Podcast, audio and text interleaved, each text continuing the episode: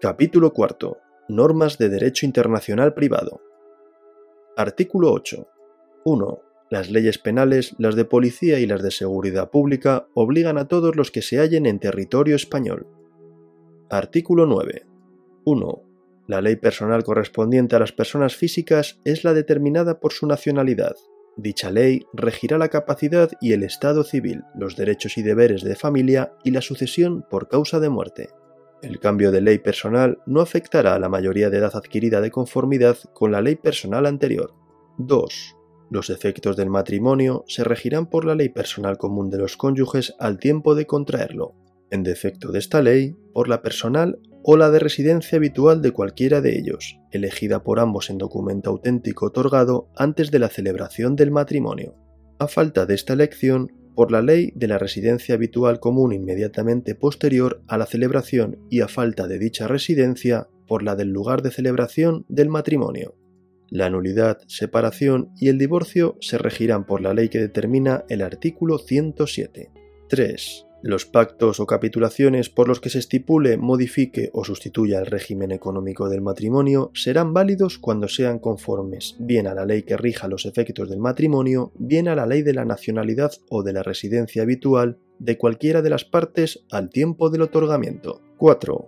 La determinación y el carácter de la filiación por naturaleza se regirán por la ley de la residencia habitual del hijo en el momento del establecimiento de la filiación.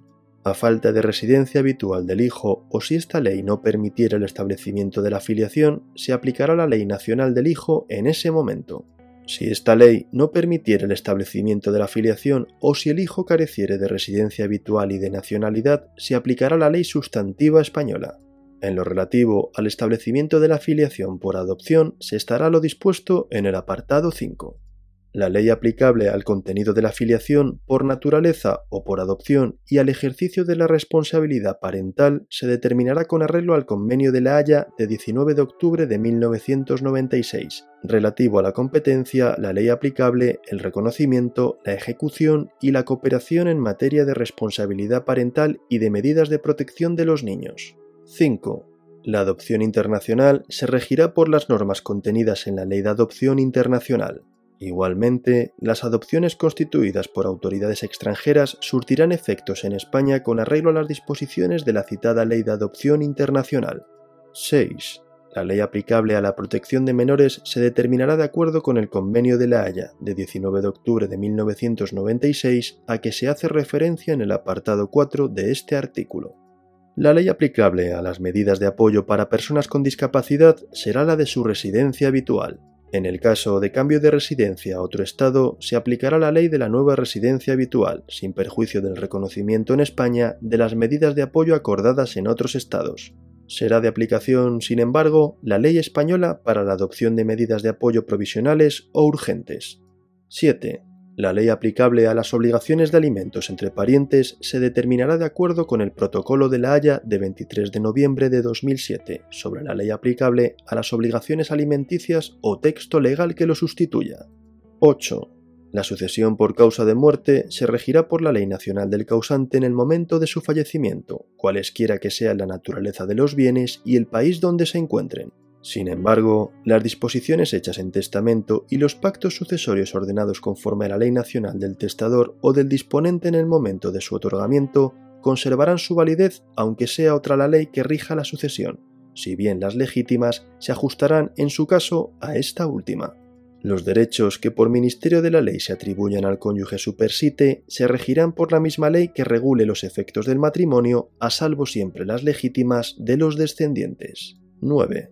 A los efectos de este capítulo, respecto de las situaciones de doble nacionalidad previstas en las leyes españolas, se estará lo que determinen los tratados internacionales, y si nada estableciesen, será preferida la nacionalidad coincidente con la última residencia habitual y, en su defecto, la última adquirida. Prevalecerá, en todo caso, la nacionalidad española del que ostente además otra no prevista en nuestras leyes o en los tratados internacionales.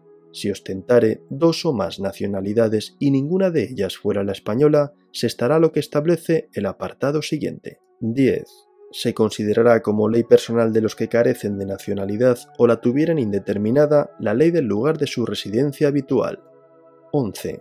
La ley personal correspondiente a las personas jurídicas es la determinada por su nacionalidad y regirá en todo lo relativo a capacidad, constitución, representación, funcionamiento, transformación, disolución y extinción.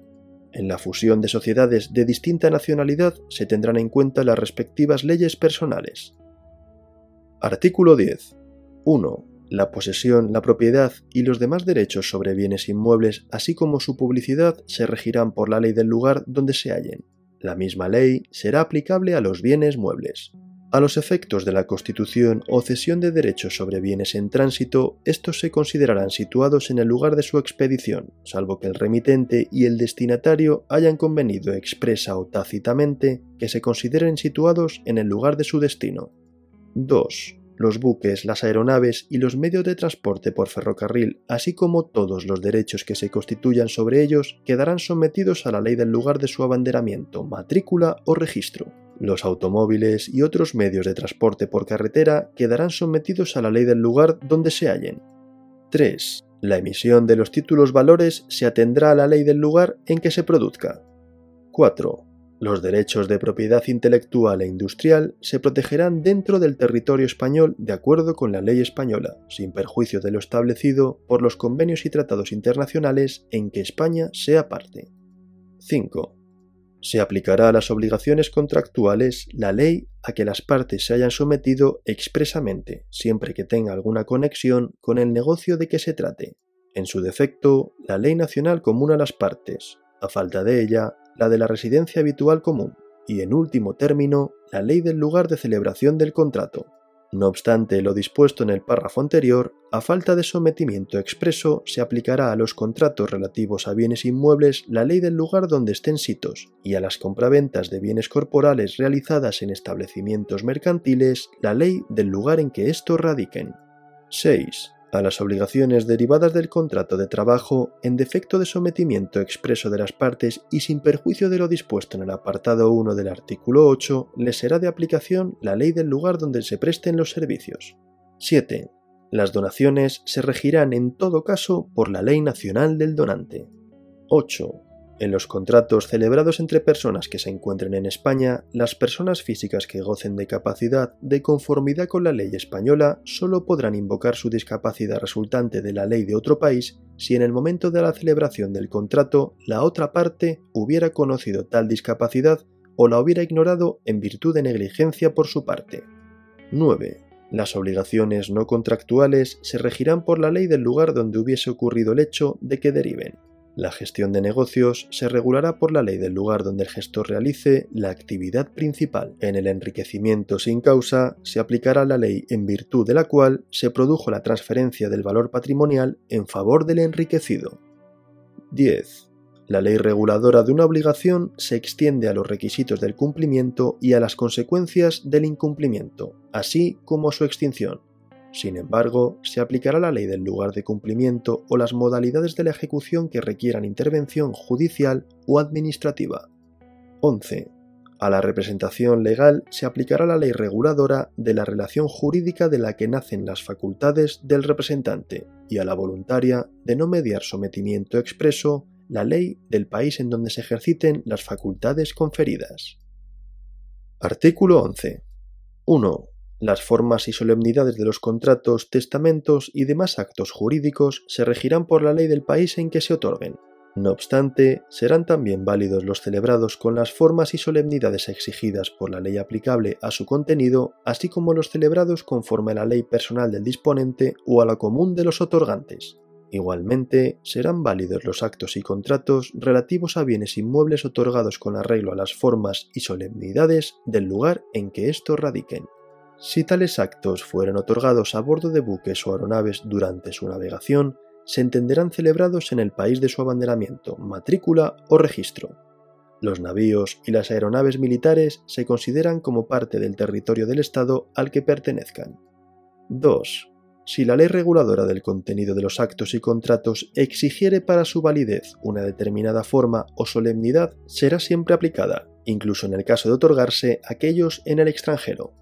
tres. Será de aplicación la ley española a los contratos, testamentos y demás actos jurídicos autorizados por funcionarios diplomáticos o consulares de España en el extranjero. Artículo doce. uno. La calificación para determinar la norma de conflicto aplicable se hará siempre con arreglo a la ley española. dos. La remisión al derecho extranjero se entenderá hecha su ley material, sin tener en cuenta el reenvío que sus normas de conflicto puedan hacer a otra ley que no sea la española. tres.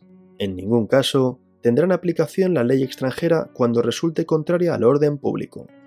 cuatro. Se considerará como fraude de ley la utilización de una norma de conflicto con el fin de eludir una ley imperativa española.